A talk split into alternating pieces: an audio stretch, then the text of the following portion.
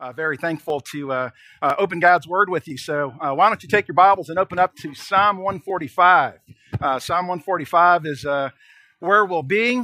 this is a psalm that I've turned to often over the years. it's one of my favorite psalms to read. And if I've ever come to visit people at the hospital, this is likely one of the psalms that I would turn to, Psalm 145. It's one of those psalms that's just very comprehensive in its scope, uh, broad in its application, touches on so many different aspects of life, of theology. Really, a, a psalm that's appropriate uh, for all kinds of occasions. Uh, it's actually been observed uh, that Psalm 145 was recited three times every day in the Jewish liturgy. Uh, there was actually a, a Jewish rabbi who declared that reciting this psalm three times each day guaranteed a person entry into the world to come. It's, it's not true, uh, but, uh, but it was a psalm that was often uh, recited. And the, the broad nature of the psalm is also reflected in the way that it's composed. Uh, if you were to read through the psalm in Hebrew, uh, you would actually notice that each verse begins with a different letter of the Hebrew alphabet. Uh, and that would reinforce this idea that the author is trying to give this broad and comprehensive praise to God, the Psalm of, of David. Some commentators uh, would call this uh, a psalm of praise from A to Z, or an alphabet of glory. Uh, but there's also this recognition that even in this attempt to give a, a full praise to God, that we still come short of all that needs to be said about our great God, because His praise goes on forever and ever. In uh, Psalm 145 and verse 1, it says, I will extol you, my God, O King, and I will bless your name forever and ever. This is, this is eternal praise that should go up to God. In verse 2, every day I will bless you. Verse 21 says, All flesh will bless his holy name forever and ever. And also in verse 4, it lets us know that one generation is not enough, not sufficient to praise this great God. That this is the kind of praise that needs to be continued from one generation to the next. In verse 4, it says, One generation shall praise your works to another. And in verse 13, it says, His dominion endures throughout all generations. So this full praise to God is not a complete praise. Now, verse 3 says that his, his greatness is unsearchable, that, that you can't get to the end of the greatness of our God. And even this acrostic, like I said, it, it goes through the letters of the Hebrew alphabet. Uh, but if you're familiar with the Hebrew alphabet, the Hebrew alphabet actually has 22 letters. But if you look at the Psalm, Psalm 145, it stops at verse 21. And, and what it does is it lets us know that, that even in this acrostic, there's a letter that's missing uh, in the original text, which just lets you know that there's even more to be said about this great God. That even this, this psalm itself is not enough to say all that needs to be said about the greatness of this God. His greatness is truly past finding out. So it's too infinite to wrap our minds around. It's, it's too limitless to get to the bottom of. It's, it's the height, it's insurmountable when we think about the praise that belongs to this great God. It's truly incomprehensible. The Westminster Confession of Faith puts it this way that there is but one only living and true God who is among his other attributes incomprehensible. Incomprehensible. And by that, they didn't mean that, that God can't be known. We, we can know true things about God, but we can't know all that there is to know about God. We can't know God exhaustively. And one of the, the passages that the confession of faith would have pointed to would have been Psalm 145 and verse 3, which says that his greatness is unsearchable. Romans 11, verse 33, speaks about the depth of the riches, both of the wisdom and knowledge of God. How unsearchable are his judgments, unfathomable his ways. You can't reach the bottom of his wisdom. In Job chapter 9 and verse 10, it says that he does things unfathomable and wondrous works without number. We can't calculate the extent of his praise. One of Job's friends, Zophar, had a correct theology. He just applied it wrongly. But he asked this question in Job 11 and verse 7 Can you discover the depths of God? Can you discover the limits of the Almighty? I mean, eternity isn't long enough to find the extremities of this God. There are no boundaries. We can't wrap our arms around the greatness of this God. And there's a couple of pictures that really show us how finite we really are. You know, there, there's those, those illustrations in life. You know, there's those periods in life when you, when you just really feel the sense of just how small you are in comparison to the greatness of God, and even the, the creation itself points to that. For example, you can stand on the, the edge of the Atlantic Ocean, can't see the end of it, just kind of fades off into the horizon. It's estimated that the Atlantic Ocean alone, just the Atlantic Ocean alone, has 80 million cubic miles of water. So if you were to take a box a mile high, a mile wide, a mile deep, and you fill that box 80 million times with water, you still wouldn't drain the Atlantic Ocean. And Isaiah 40, verse 12 says, Imagine placing not just the Atlantic Ocean, but every ocean on the planet and being able to put all of it just in a little space in your hand. Just cup your hand and you can fit it all there. And you start to get an idea of how vast God is. Isaiah 40, verse 12 says, He measured the, the waters. He measured the waters in the hollow of his hand. Another example is the vastness of, of space. You know, imagine gazing up into the endless skies, multiple solar systems, galaxies. Sometime tonight, you know, you can take a look at the, the stars. An article by NASA has an answer for how big our universe is, and this is their answer for it. We don't know. my, my father in law told me that he can answer any question. You know, ask me any question. I don't know. That's an answer, right? You know, that's NASA's answer. How, how big is the universe? We don't know. The distance of what we're able to observe, according to one estimate, is 93 billion light years across. That's just what you can observe. So if you were able to, to travel the speed of light for 93 billion years, you would just reach the end of what we can see. That's just what we can see. Just, just imagine what we can't see. How great is your God? And then if you imagine the, the, the vastness of space and being able to, to measure it all just by, by going like that, from the tip of your pinky to the tip of your thumb, Isaiah 40, verse 12 says, He marked off the heavens by the span, the span of the hand. Just gives you an idea of how great your God is. God is incomprehensible. We can't know all there is to know about this God, but we can know things that are true about this God. We can't say all that there is about this God, but we need to be saying something about this God, right? We need to say things that are true. We need to speak about this God. And this is what Psalm 145 points us to that we need to, to extol this God. A number of different verbs that are used to, to speak about how we, we declare the greatness of our God. We extol him, we bless him, we praise him. He's highly to be praised. We declare, we speak, we tell, we utter, we shout, we give thanks, we make known, we bless. 19 times in the psalm, we're told to say something. Something needs to be said about this great God. Every person, every generation, every place, every period of time, forever and ever, this God is to be praised.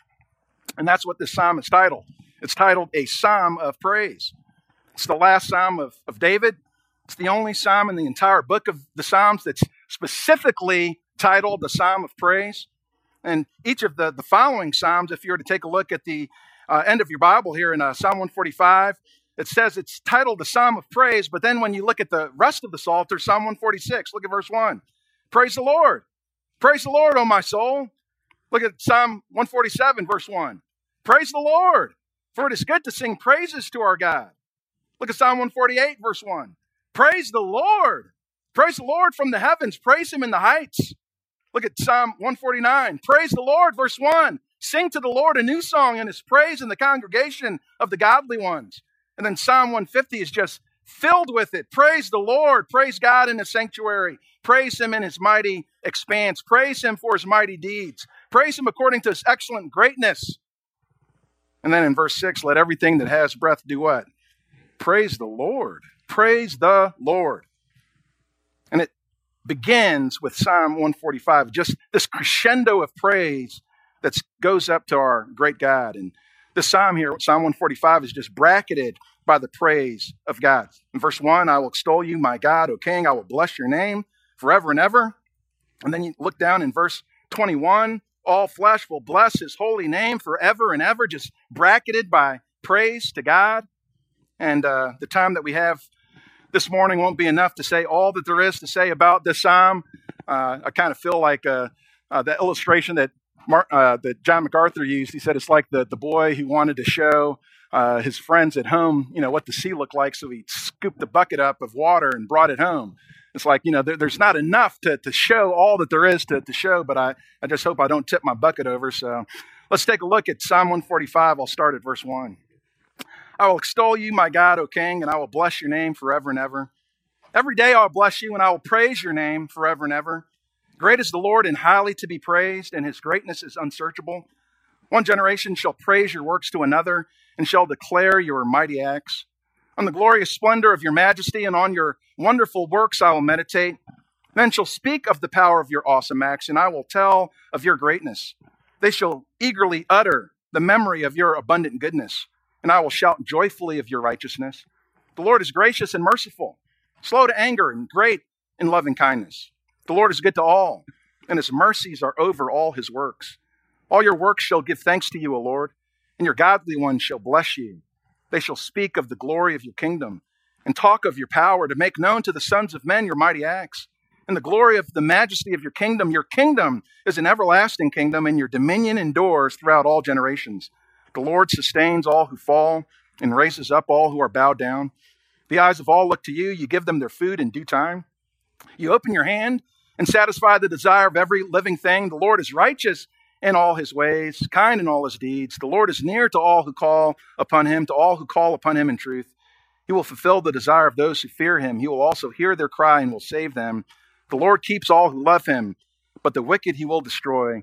My mouth will speak the praise of the Lord, and all flesh will bless his holy name forever and ever. Amen. Let's uh, bow our heads for a word of prayer. Heavenly Father, we uh, come before you this morning, and uh, Father, we pray that you would uh, open up this text to us, Lord. Help us to, to behold wondrous things as we think and meditate upon you and upon your greatness. And Father, I pray that you would uh, uh, use me, Lord, as a weak instrument to be a blessing to your people. I pray in Jesus' name. Amen. Like I said, this, uh, this is a psalm about praise, and verses 1 through 7 primarily deal with the believer's personal commitment to praise God. Uh, the phrase I will is used six times in verses 1 through 7 to speak about the personal commitment to praise. And then starting in verse 8 down through verse 21, it speaks about the universal obligation to praise.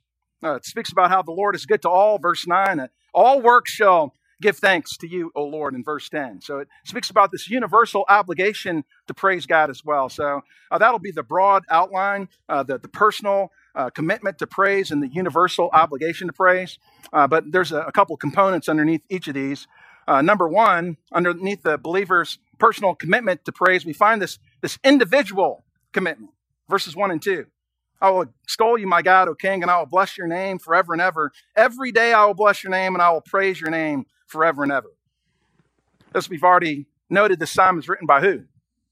By David. It says it right there at, at the, the beginning in the, the superscription up there, a psalm of, of David.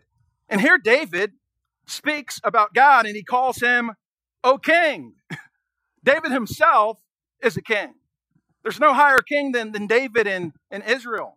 But when David praises God, he recognizes God as my king. He recognizes God as the King of, of kings. In another psalm, in Psalm 110, uh, David speaks about the Messiah and he calls the Messiah his Lord. This is my King. This is my Lord. This is my, my God. And David recognized his, his true place was beneath this great king. David didn't understand himself as being the most exalted king, the most exalted Lord. Something like uh, what John the Baptist said he must increase and I must decrease. He understood his position beneath God. Now, that word extol is a, a, word that means to, to lift high. When he says, I will extol you, oh my God, my King, and I will bless your name, is a, a word that means to be brought low, to kneel before. So basically, what David is saying is that, that, Lord, I lift you high and I get low. You're high, I'm low, and I will publicly acknowledge that fact before you. I am low, you are high. David is saying if anyone is getting recognition, it's going to be our God. And he doesn't hide his acknowledgement of the Lord's greatness. And again, he needs to say something about how great this God is. He's the delight of David's heart to speak about this God. And how often does he speak about God? Look at verse 2. every day. Every day I will bless you. The duration is, is as long as I'm alive, as long as I have breath, I praise the Lord. So, what's on your calendar for today? You know, it should be on your calendar praising God. what's on your calendar for tomorrow? Same thing. it's, it's not just on, uh, you know, the, the, the fourth Thursday in November, right? Or third th- Thursday. What is it? The third Thursday? Third Thursday, right? Third Thursday. That's not the only time that we, we uh, bless God. It's every day that we bless God. Every day, God is worthy of, of praise. Job says, Naked I came from my mother's womb, naked I shall return there. The Lord gave, the Lord has taken away. Blessed be the name of the Lord. And do you know what that means? That means that if I'm praising God every day, it doesn't matter what the day brings. You get that? It doesn't matter what the day brings. You know, I could, I could have a horrible day tomorrow, but guess what? God is still worthy of being praised. Every day I will praise you. This is not an occasional or seasonal commitment to praise God. You know, I learned a, a new term a couple years ago. It's the, the term creaster. Anybody ever heard that one? You know, the people who show up just for Christmas and Easter to church, creasters. it's not a seasonal commitment. you know, it's not just around Christmas and Easter that I praise God. It's every day I praise God. Every day. David makes this, this commitment to praise God individually. And he also speaks about this generational commitment that he passes this on. Look at verses 3 and 4. Great is the Lord and highly to be praised, and his greatness is unsearchable. One generation shall praise your works to another and shall declare your mighty acts. A generation was considered the span of a, uh, a man's life from uh, his birth until the birth of his son. It was the circuit of life. Uh, in the book of Deuteronomy, it was a, a period of 40 years. Uh, but what we're to pass off from one generation to the next is not a legacy of, of doubt in God like the Israelites did. Uh, we're to pass on a legacy of praise and wonder. Look at verse 3 again. Great is the Lord and highly to be praised. His greatness is unsearchable. That word unsearchable means literally there is no exploration, no searching. It's not saying that you can't try to search it out, it's that you won't be successful in searching it out. God is too vast to search out. And my question for you is what kind of God are you passing off to the next generation? Are you passing off a God that can be found out, searched out, we can figure him out? A simple God who, you know, all he wants you to do is obey the rules and, you know, you'll get rewarded for doing what's right, maybe go to heaven in the end? Or, or have you set your sons and daughters on a journey that is so vast, so deep, so extraordinary that they'll never be able to accomplish it within this lifetime? God is past finding out. Have you sent them on a never ending journey to discover God? And what sticks out to me in the psalm is it's not just information about God that we're passing along, but it's an exaltation of God that we're passing along. It's not just a cold list of facts, it's the, the greatness of our God that we're passing along. From one generation to the next, we're passing along that our God is awesome. And my question for you is Is that the kind of God that you talk about? Is that the God that's being passed on from one generation to the next? Do you talk about a God who's eternal? As far back in time as you want to go, he's still there. A couple billion years more, he's still there. Always existed, never had a birthday, always was, never changed. I mean, that, that's enough to make your brain hurt, right? know, I can think about something being here and maybe lasting, but like something that never had a beginning. Like that's the kind of God that we're talking about, a God who is eternal. Do, do you send them on this never ending journey of, of a God who is limitless in his power? You know, whatever he thinks, he can create just by speaking it. I mean, imagine that. The entire universe just by saying, let there be. No pre existing matter to, to work with, no power outside of himself, self sufficient. NASA says there's uh, somewhere between 100 and 100 billion to 400 billion stars just in our galaxy alone, just in our galaxy, the Milky Way, which is one of among trillions of galaxies. And it shows up like a footnote in Genesis 1:16. Oh yeah, he made the stars also. It's just, just like that. I mean, it's, it's just incredible to think about the power of God. Do you talk about a, a God who knows absolutely everything? Counts the hairs of our heads, knows every sparrow that falls to the ground, calls out the stars by name. He knows all there is to know. And, uh, and this is what blows my mind. Not that that's not enough, but he knows all that there could be to know. Not just all the actualities, but all the possibilities. Like if things were different, this is how things would have been. Like that's the kind of God that we worship. In Matthew chapter 11, verse 23, Jesus says, If the miracles had occurred in Sodom, which occurred in you, it would have remained until this day. It didn't happen, but I'm telling you what would have happened if that did happen. I, I know everything. I mean, that's the kind of God that we bow down before. That's the kind of God that you should be passing along to your children. That this is a God that you can't figure out. He's unsearchable, but this is the greatest search of your life. To, to, to, to know this God. There's a collective commitment to praise. Look at verse 5. It says, On the glorious splendor of your majesty, on your wonderful works, I will meditate. Men shall speak of the power of your awesome acts, and I will tell of your greatness. They shall eagerly utter the memory of your abundant goodness and will shout joyfully of your righteousness. And I say this is a, a collective commitment to praise because David here bounces back and forth between himself and men. This is what I say, this is what men say, and it's like, like it's just like this ping pong going back and forth. This is why I call it a collective commitment to praise. Men shall speak of the power of your awesome acts. I will tell of your greatness.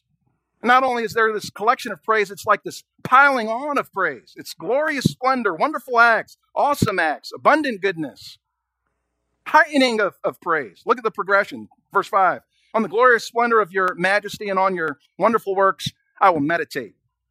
That's a, a personal reflection that becomes vocal. It's actually a word that, that means to mutter, you know, to kind of talk to yourself. You know, you ever do that? You know, just you, maybe you're trying to memorize something and you just kind of like, you know, saying it out loud. Like that's the uttering. I'm meditating on your works. Like it's going over in my mind and I just, you know, just kind of, you know, meditating on it, speaking it out loud, muttering it. It's an idea that becomes vocal. But this goes from kind of this muttering of, of praise that, you know, on the glorious splendor of your majesty, on your wonderful works, I will meditate. It goes from that to, to speaking. Verse 6 Men shall speak of the power of your awesome acts, and I will tell of your, your greatness. You know, it goes from this kind of personal, individual reflection to saying, now, now I'm in a group and I'm, I'm speaking it out loud. You know, with, with, when men speak about it, it's like I, I can't help but to join in, to, to add to the praise that belongs to God. I'm eager to jump into spiritual conversations. I'm eager to bless God. And then by the time you get to, to verse 7, I mean, the volume's turned up. Verse 7 They shall eagerly utter the memory of your abundant goodness and will shout joyfully of your righteousness. You know, this eagerly utter, it's like a, a, a bubbling brook, a flowing stream. It can't be contained. It's just, it's just got to come out. And then, and it just breaks forth into this shout. I will shout of this.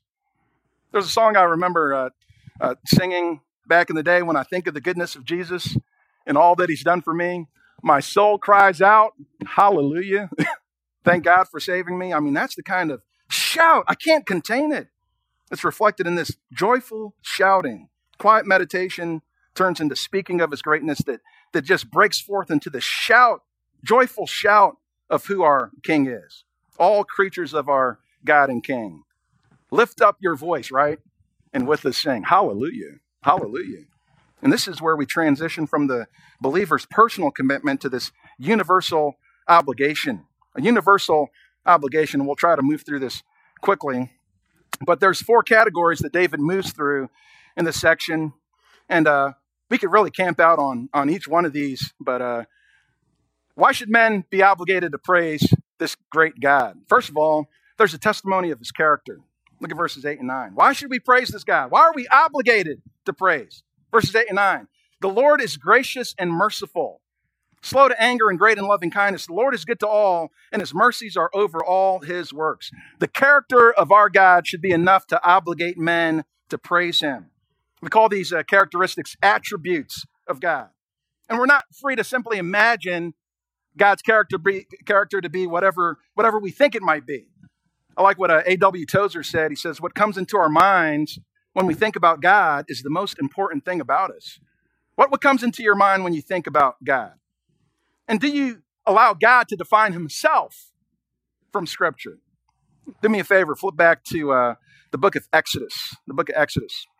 Because actually, this description of God that we find in Psalm 145 is actually a, a, a recitation of what we find in the, in the book of, of Exodus. And uh, we'll be, I'll start in uh, Exodus chapter 32. Exodus chapter 32. If you remember, uh, Moses came down from the, the mountain, Mount Sinai, and Israel's at the bottom of the hill already playing the harlot, worshiping false gods, the golden calf. Moses was furious and you know smashed the, the tablets to, to, to bits, ground it into powder, scattered it over the water, forced the children of Israel to drink it, already involved in breaking the first and second commandments. The Levites slaughtered 3,000 men of the Israelites. And then in chapter 32, find in verse 30, it says, On the next day, Moses said to the people, You yourselves have committed a great sin. And now I'm going up to the Lord. Perhaps I can make atonement for your sins. In the rest of chapter 32, and into chapter 33, Moses is interceding on behalf of the, the people of, of God. Chapter 33 and verse 3, this is where God speaks back to Moses. Listen to this. God says, Go up to a land flowing with milk and honey, for I will not go up in your midst, because you're an obstinate people, and I might destroy you on the way. When the people heard the sad word, they went into mourning. None of them put on his ornaments, for the Lord had said to Moses, had said to Moses, Say to the sons of Israel, You are an obstinate people. Should I go up in your midst for one moment? I would destroy you. Now, therefore, put off your ornaments from you, that I may know what I shall do with you. And Moses remains at the bottom of Sinai, begging the Lord on behalf of the people, Don't send us away without your presence. I, I don't want to go into the promised land unless you're with us. Don't send us away, Lord. And then, chapter 33 and verse 14, God promises that his presence shall go. My presence shall go with you, and I will give you rest. In verse 17, the Lord said to Moses, I will also do this thing of which you have spoken, for you have found favor in my sight, and I have known you by name. I'll go up with you, Moses. Even though these people are obstinate, they're rebellious, but you've interceded, I'll go with you, Moses. And then after this, Moses dares to ask him a question that no man has dared to ask. Verse 18, listen what he says. Then Moses said, I pray you, show me your glory. It's incredible. Incredible. Show me your glory. The glory of the Lord had already been revealed in a in kind of a, a shaded way. You know, he, he's seen in the, the burning bush, he's seen in the cloud. But but Moses says, Can I can I see more? like, like I, I just want a little bit more of a, a reassurance. I know you said you'll be with me, but can I see your glory?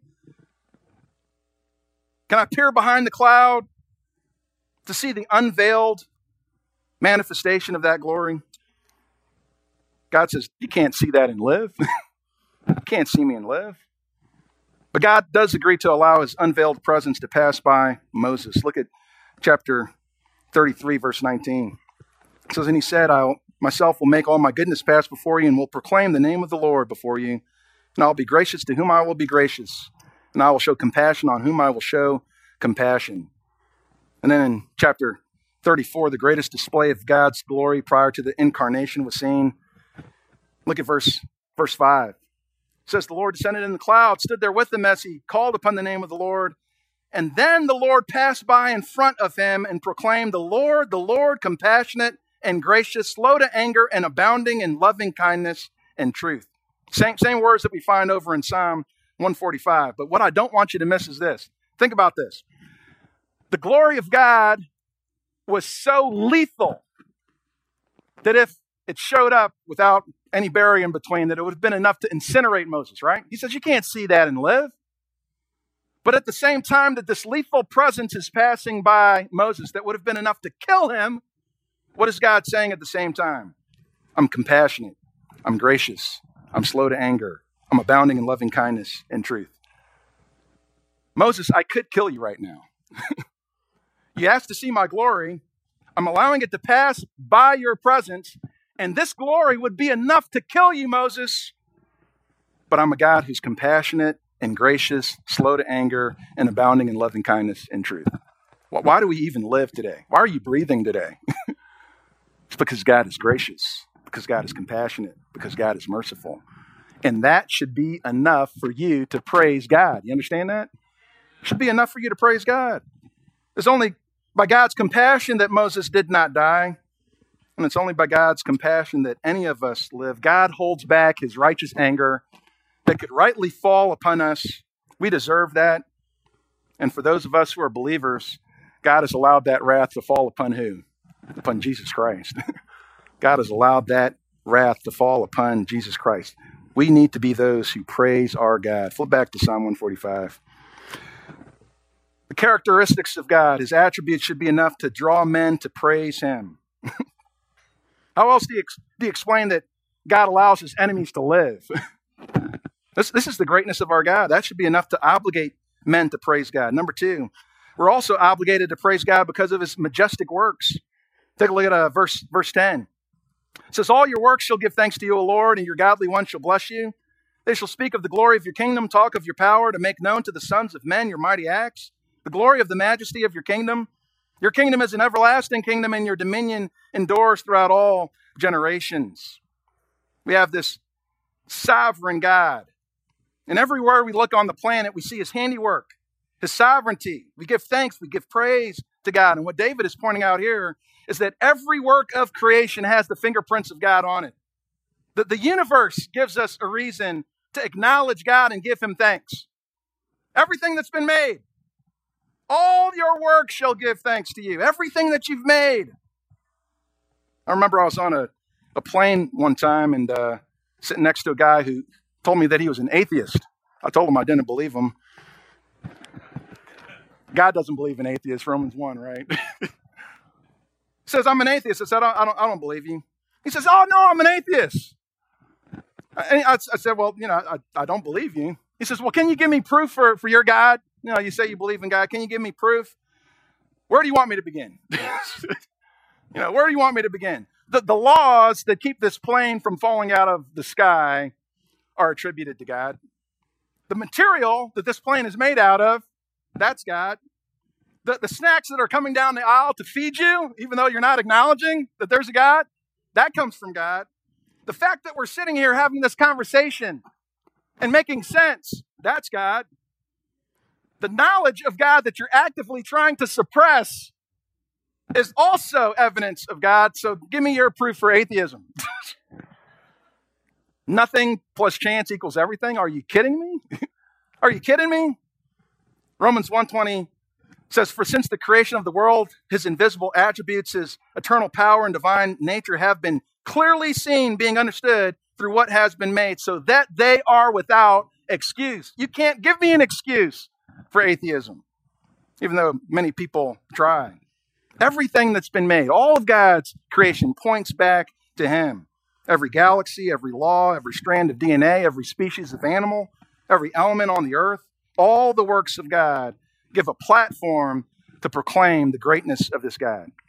And I don't want you to miss that God's creation points back to his sovereign rule over it. He's the ruler over it. All your works shall give thanks to you. Your godly ones shall bless you. They shall speak of the glory of your what? Your kingdom. You're in charge. The God who created is also the God who's in charge of it all. And we can learn about God and his, his power, his sovereignty, just from the things that have been made. And we are obligated to praise him. We're obligated to praise him. He deserves all thanksgiving. The one who made all things is worthy of all glory. The one who made all things is the God who's all powerful. They shall talk of your power. He's the one who's the king. He's over it. He's the eternal one. The God who made all things is deserving of all worship, sovereign, and is not in danger of going out of existence. He is eternal. Your kingdom is an everlasting kingdom. Your dominion endures throughout all generations. Why should you praise God? Because of everything that He's made. It all points back to Him as the Creator, as the King. And also, there's the testimony of God's provision. Look at verses 14 to 17. The Lord sustains all who fall, raises up who are bowed down. The eyes of all look to you, and you give them their food in due time. You open your hand and satisfy the desire of every living thing. The Lord is righteous in all his ways and kind in all his deeds. The doctrine of, of providence teaches us that God is constantly sustaining, preserving, governing his creation. There's nothing that falls outside of his, his reach. Uh, Job 12 and verse 10 asks the question In whose hand is the life of every living thing and the breath of all mankind? The obvious answer is that we all belong to God. The God is the one who sustains us. The, the food that we eat, the, the air that we breathe, it, it all comes back to God. And it's not just the sun that shines, but it's, it's God who causes the sun to shine. It's not just the rain that falls, but God who waters the earth. It's not just the birds who eat, but it's God who feeds them. Every time we're sustained, every time we, we pick up a, a, a grain of food, it's because God has provided.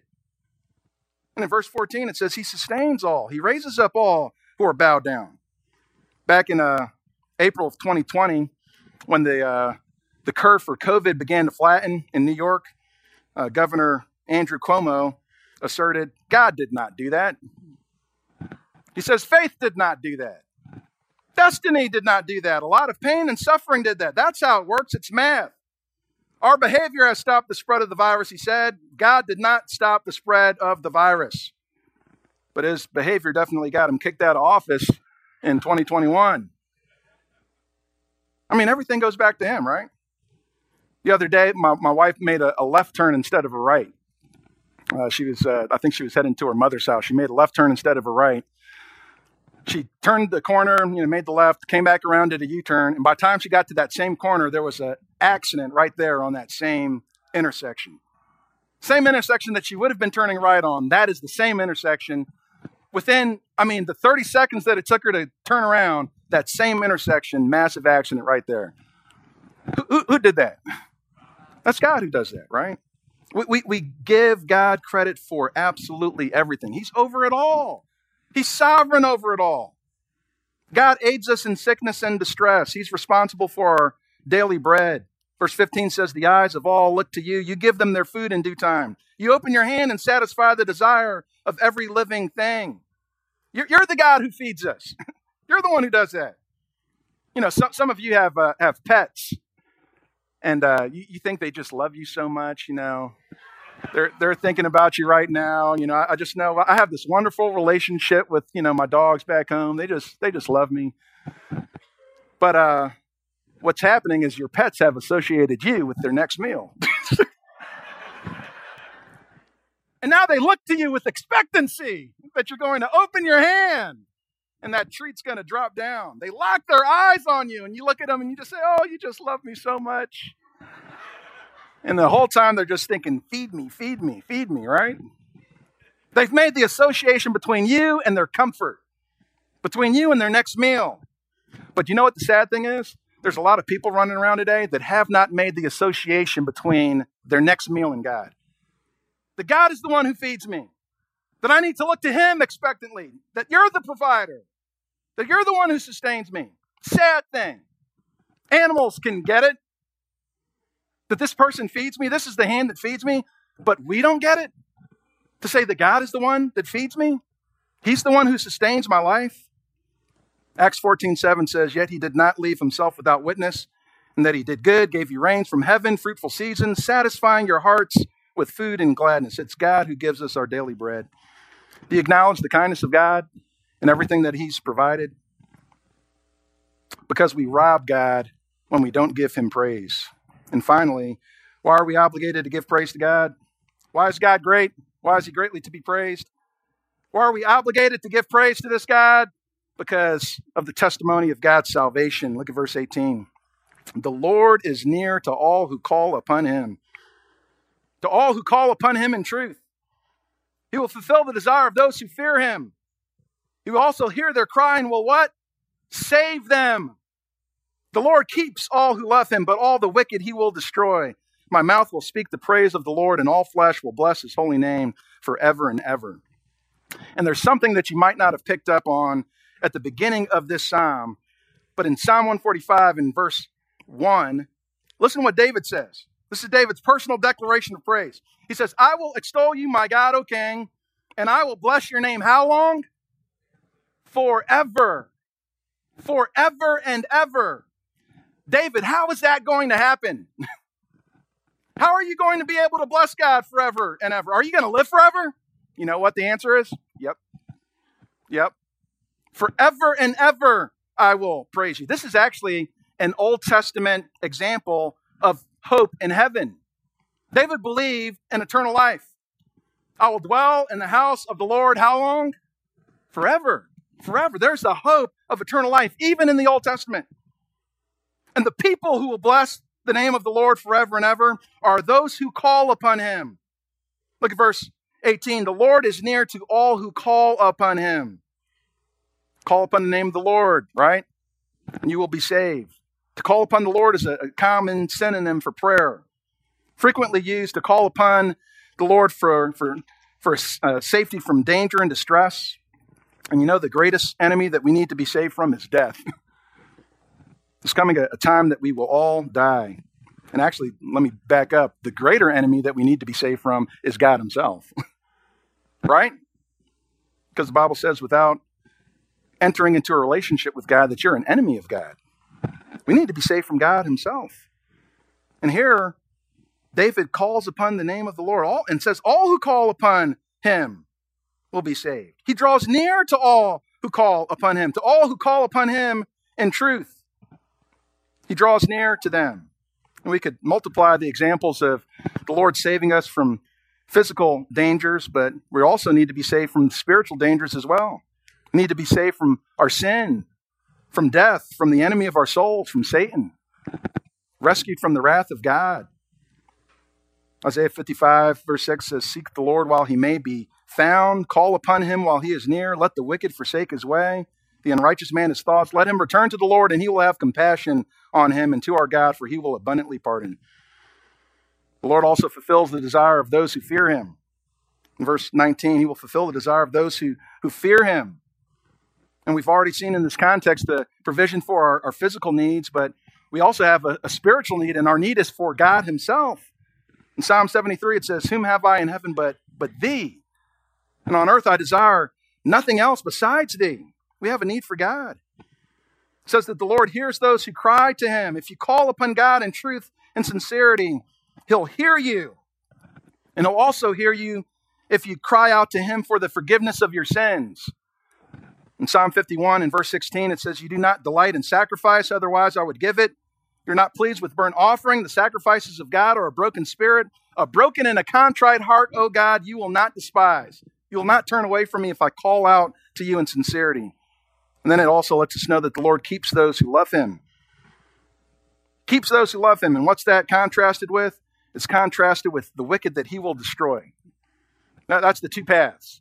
Either you're kept by the Lord or you are destroyed by the Lord. It's one of the two. And transgressors will be destroyed. Those who refuse to acknowledge the God above them are those who are the wicked who will be destroyed. In Psalm 1, it says, The wicked are like chaff that the wind drives away, and the wicked will not stand in the judgment. The Lord knows the ways of the righteous, but the way of the wicked will perish. And what's the contrast between living forever and dying forever? That's the contrast. David, David expects to live forever. I will bless your name forever and ever.